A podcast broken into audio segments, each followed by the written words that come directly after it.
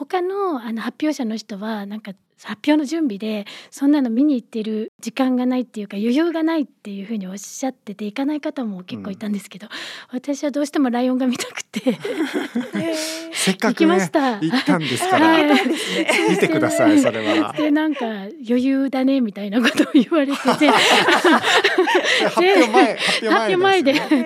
全然余裕なかったんですけどでもどうしてもライオンが見た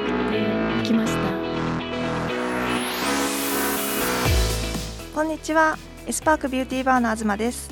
この番組は美のひらめきと出会う場所をコンセプトとした研究所資生堂 S/PARK で働く社員たちが楽しくおしゃべりをしていくポッドキャスト番組です。本日のパーソナリティは私東と研究員の坂口が務めさせていただきます。普段は皮膚の感覚の研究を行っております。よろしくお願いします。よろしくお願いします本日もエスパークで働く社員に迫っていきたいと思います。本日お話を伺うゲストは主任研究員の白戸さんです。はい、えーと白戸です。研究員と兼務をして1階のエスパークスタジオの店長も行っています。よろしくお願いします。よろしくお願いします。それでは早速白戸さんにお話を伺っていきたいと思います。じゃあまずはお仕事から伺っていきたいと思います、はい、これまでのキャリアを簡単にご紹介いただけますか？はい、入社が1997年なります。で最初はあの今はないんですけれども五反田にありましたビューティーサイエンス研究所というところで仕事をしておりました。で2011年に研究所の方に移動してきました、はい。でもともと健康科学が専門なのでボディとかサプリメントとかそういったところの効果検証みたいなところを担当したりとかしていたんですけれども途中から、えーと、生理心理学とか脳科学といったようなあの分野も研究を担当しております。なるほどなるほどボディの研究を最初の方はメインでされていたということだったんですけど、だから今ならあの体への影響とかそういうのも見るのかなと思いますけど、当時ってどのような感じなんですか、結構新しいんですかね？えっと五反田の方にはウェルネス研究グループっていうのがあったんですよね、私が入社した頃には。今まさにホリスティック研究とか進んでると思うんですけど、考え方は同じで表面的なあの肌の健康美容っていう視点だけじゃなくてもっと全身から美容にアプローチしていこうっていう考え方でウェルネス研究グループっていうのがあったんです。なるほどなるほど。それでまあ運動の効果とかなんかそんなこともデータを取ったりとかそんな研究をしてい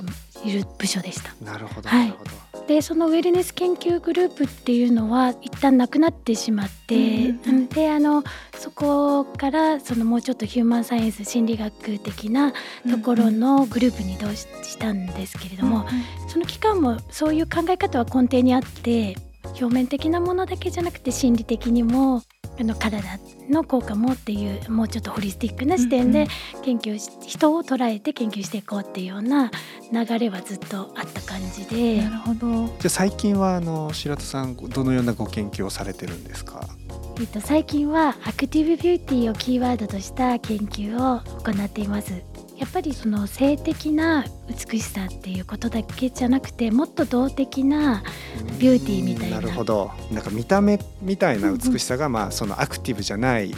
性的なビューティーみたいなことですか、そうですね。なんかそこら辺の概念って難しいと思うんですけれども、はい写真で切り取ったようなその性的な美しさっていうところだけではなくてやっぱりなんか普段私たちがこう接している人を見た時にあの人綺麗だな生き生きしてみたいな、えー、時ってやっぱりその止まっている姿じゃなくって動いている姿だったり歩き方とかそうですね。なんか前向きな気持ちがその、はい、その人自体の印象に影響してたりとかあのっていうのがあると思うので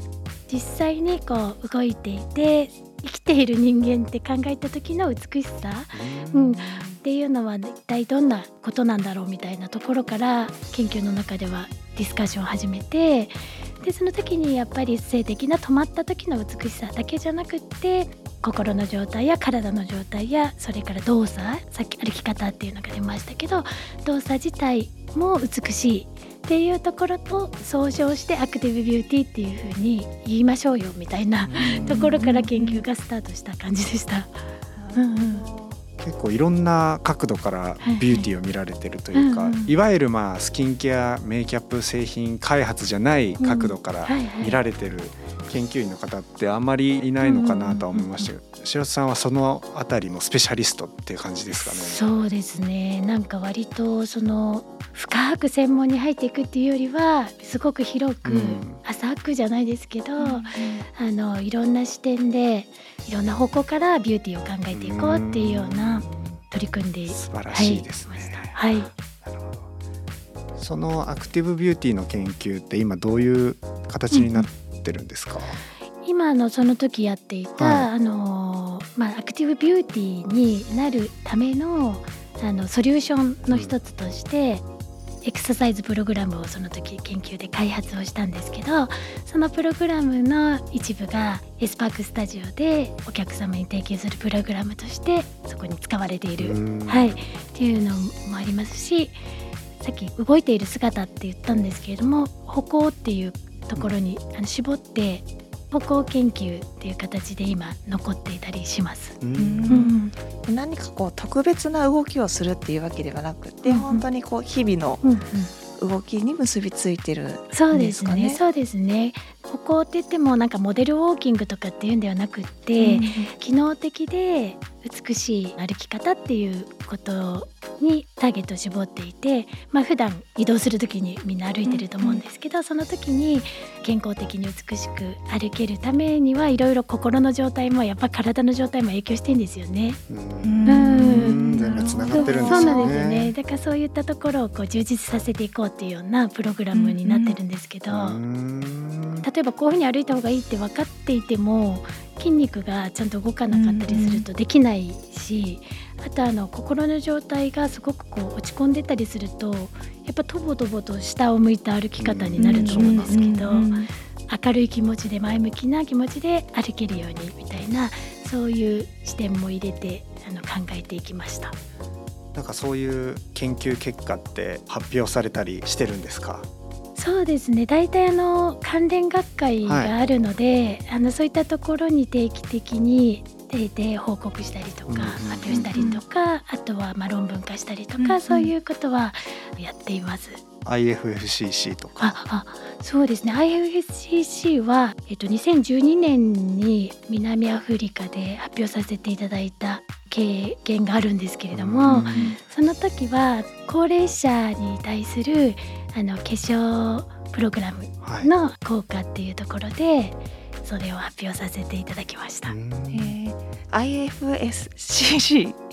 で研究員の皆さんとかにはすごい馴染みのある言葉だと思うんですけども、これって何の略なんですか？化粧技術業界の研究発表の場なんですけれども、はい、IFSCC っていうのはもうその世界大会になりまして、はい世界の化粧とか香料とか技術その関係の人たちが集まって、うんうん、その成果を発表するっていうこの業界では大きな学会というか。はいなるほど、はい、なんかスポーツとかでもねそういう大会多いですけど、うん、化粧品にもあるんだなと思って、はい、そうなんですよね。そうなんですね。南アフリカまで行かれたんですか？発表のために。行きました。ちょうどその頃今はちょっとわかんないですけどあんまり治安が悪くてよくなよくなくって。よくなくって あのなんかホテルとその会場以外のところは一人で出歩かないでくださいとかっていう感じで 結構ちょっとドキドキしながら行ったんですけど、でもなんかあの何事もなく帰ってこれてよかったです。なんかあのせっかく行ったのでどうしてもライオンの日本でいうサファリパークみたいなのがあってでそこにあの希望者は行けるっていうのがあったんですけど、えー、いいです、ね、でもどうしてもそのライオンが見たくって、はい、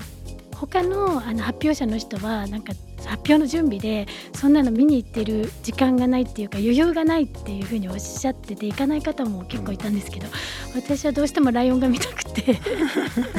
せっかく、ね、行った。行ったんですから、はい、見てくださいそれは。でなんか余裕だねみたいなことを言われてて。発表前発表前でで。全然余裕なかったんですけどでもどうしてもライオンが見たくて行きました。うん、そんなのを見見れたのがすごい。はい。それは楽しかったです。貴重な両方大事ですからね。そうですね、本当ですね。そっちも大事。はい。えーうん、ちなみにあのちょっと研究のあれですけど、から、心と体みたいな、はい、そういう話って当時どういう反響があったんですか？あその時はですねなんかあの高齢者の方に向けての化粧の効果っていうところを発表させていただいたんですけれども、と、そのプログラム自体はスキンケアとメイキャップと両方あのあるようなプログラムなんですけど質問であったのはそれはスキンケアの効果ですかメイキャップの効果ですかみたいなことを聞かれていや両方の効果ですっていう話だったんですけど、ね、なんかやっぱり人に対する効果なのでどこからどこまでがスキンケアでどこからどこまでメイキャップですみたいなことはなかなか説明できないし難しくてやっぱりその化粧で、まあ、五感を刺激するというか、香りだったり顔につけた時の色の変わり具合だったり肌に触れたりっていう、うん、その化粧行為全体が多分その高齢者の方を元気にするっていうことになるんじゃないかなっていうふうにあの思っていますけど、うん、そんな質問があったりとかして結構なんかあの変わり種のあの発表内容だったとは思います。はい、そうですよね。あんまりないタイプの、うん、なるほどなるほど。でも今やそういうこう心理的な効果だったりとか、うん、まあ、化粧行為によって変わってくるっていうのはやっぱりこう皆さんの生活スタイルとかが変わってきてなんか認知されるようになってきてるんですかね。最近なんかよく聞くなっていうそうですよね。ちょっと常識みたいな、うん、皆さんよく知ってる。なんだろう昔からそういう考え方っていうのはあの、うんうん、その私が入社した当時にウェルネス研究グループがあったみたいなのと同じで考え方としてはあったんですけど、うんうん、多分そこに気がついて真剣に研究したりとかっていうところは少なかったのがだんだん増えてきたっていうところもあるしそ、ね,、のやっぱりどの業界でもハードみたいなところで差がつきにくくなってきて、もっとそのなんだろうソフト的な気持ちの変化とか心の状態のなんか豊かさとかそういうところに目が集まってきたみたいなとこもあるだろうし、うん、最近よく聞くっていう意味ではやっぱりコロナとかの影響っていうのも否めないのかなという気はしますね。なるほど。さまざまな研究をしている白戸さんですが、はい、オフの日ってどのような過ごし方をされてるんですか、そうですね。あの犬を飼っているのでだいたいあの犬とじゃれたりとか 散歩に行ったりとか、はい、あとはお花が好きなので、はい、ガーデニングとかいう大したものじゃないですけど少しこうお花を植えたりとか、うんうん、あとはランニングは週末必ずやります。自分の健康のために、えー、すごい。どのぐらい走るんですか？だいたい7.5から8キロぐらいか1回にすごい。でもゆっくりのペースなのでそんなに1時間ちょっとぐらい。えー、すごい。うんうん、ちょっとすごいですね。いやいや本当にゆっくりあのもうちょっと早歩きみたいな感じで。もう欠かさずですか？なんかあのなんとなく週に1回は走らないと体が重いような気がするので、うんうんうん、できるだけ、まあ、土日お休みだったら土日のどちらかは走るようにしてます。えー、すごい習慣化されてるんだ。僕もこの前あの久しぶりに走ろうと思って、ちょっと2キロで膝がもう ちょっと壊れちゃったので あの電車乗って帰りましたけど帰り道は。そうなんか最初なんだろう体の習慣化するまではちょっとねあのそうなんですよ。最初がきつい、ね、そうそう最初すごくきつくて、とてもじゃないけど続けられませんっていう。やっぱ習慣づけないとダメなんですね。そうですね。まあ、確かに急に走れって言われても、そうですね、なかなか厳しいですよね。急に走ることが結構多くて、なんか思い立ってあ走りたいみたいなのがあの一年に一回ぐらい。なるほどなるほど。でなんかあのすごいずっと走り続けなきゃいけないってあんまりあの思わずに、うん、ちょっと途中歩いたりとか。それこそ景色見ながら写真撮ったりとか、なんかそんな楽しみながら長いくなるべく長くできるようにしていくと多分楽しくできると思います。うん、まあねランニングの時あのポッドキャスト聞けますから、ね、そうですそうです。一時間ぐらいずっと。そうなんですよ。ぜひぜひ走ってください。そうですね。なんかあの走り方の、うん、もう教えてもらえますしね。あのそうですね。ランニングクラブはい、ランニングクラブの OG もいますしね、スパークスタジオには。もうこんなに環境が整っているのに、うん、いやなんで走ってないんですか？私ですか？はい、そうです。走ります。走ってください。東さんはあれですよね。ダンスをされてるんですよね。あ、うん、そうですね。うん、白戸さんもそうなん趣味が？あ、私ダンス。ダンサーなんですか、お二人。もともとはダンサーだあ、もともとはダンサーだったんですか？何ダンスですか？あのジャンルとしてはジャズダンスなんですけど、はい、まあジャズダンスってなんかすっごい広くて、うんうん、ちょっとモダンっぽいものから。もう少し砕けたものまで含めてなんかジャズダンスっていうジャンルの中に入っているので必ずしもジャズの曲に合わせて踊るだけじゃないんですけど一応ジャンルとしてはジャズダンスあれなペアになって踊るとかじゃない？うんとなんて言うんだろう。そうですね。あのグループで踊ったりとかもするしソロで踊ったりとかもするし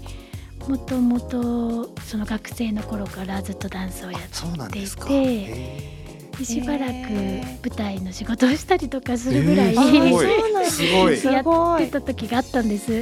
えー、すごいです。そうなんです。常にやっぱこう運動とともにっていう感じなんですか、ねうん、そうですね。いつもは体を動かしてる感じかなと思います。えー、はい。東さんは何ですか？ダンス。私もジャズなんです。ジャズ？じゃあはい。もともとバレエだったんですけど、うん、社会人になってからちょっとまた何か始めようかなと思ってはいはいあそうなんですじゃあ今度一緒に踊りましょう ぜひ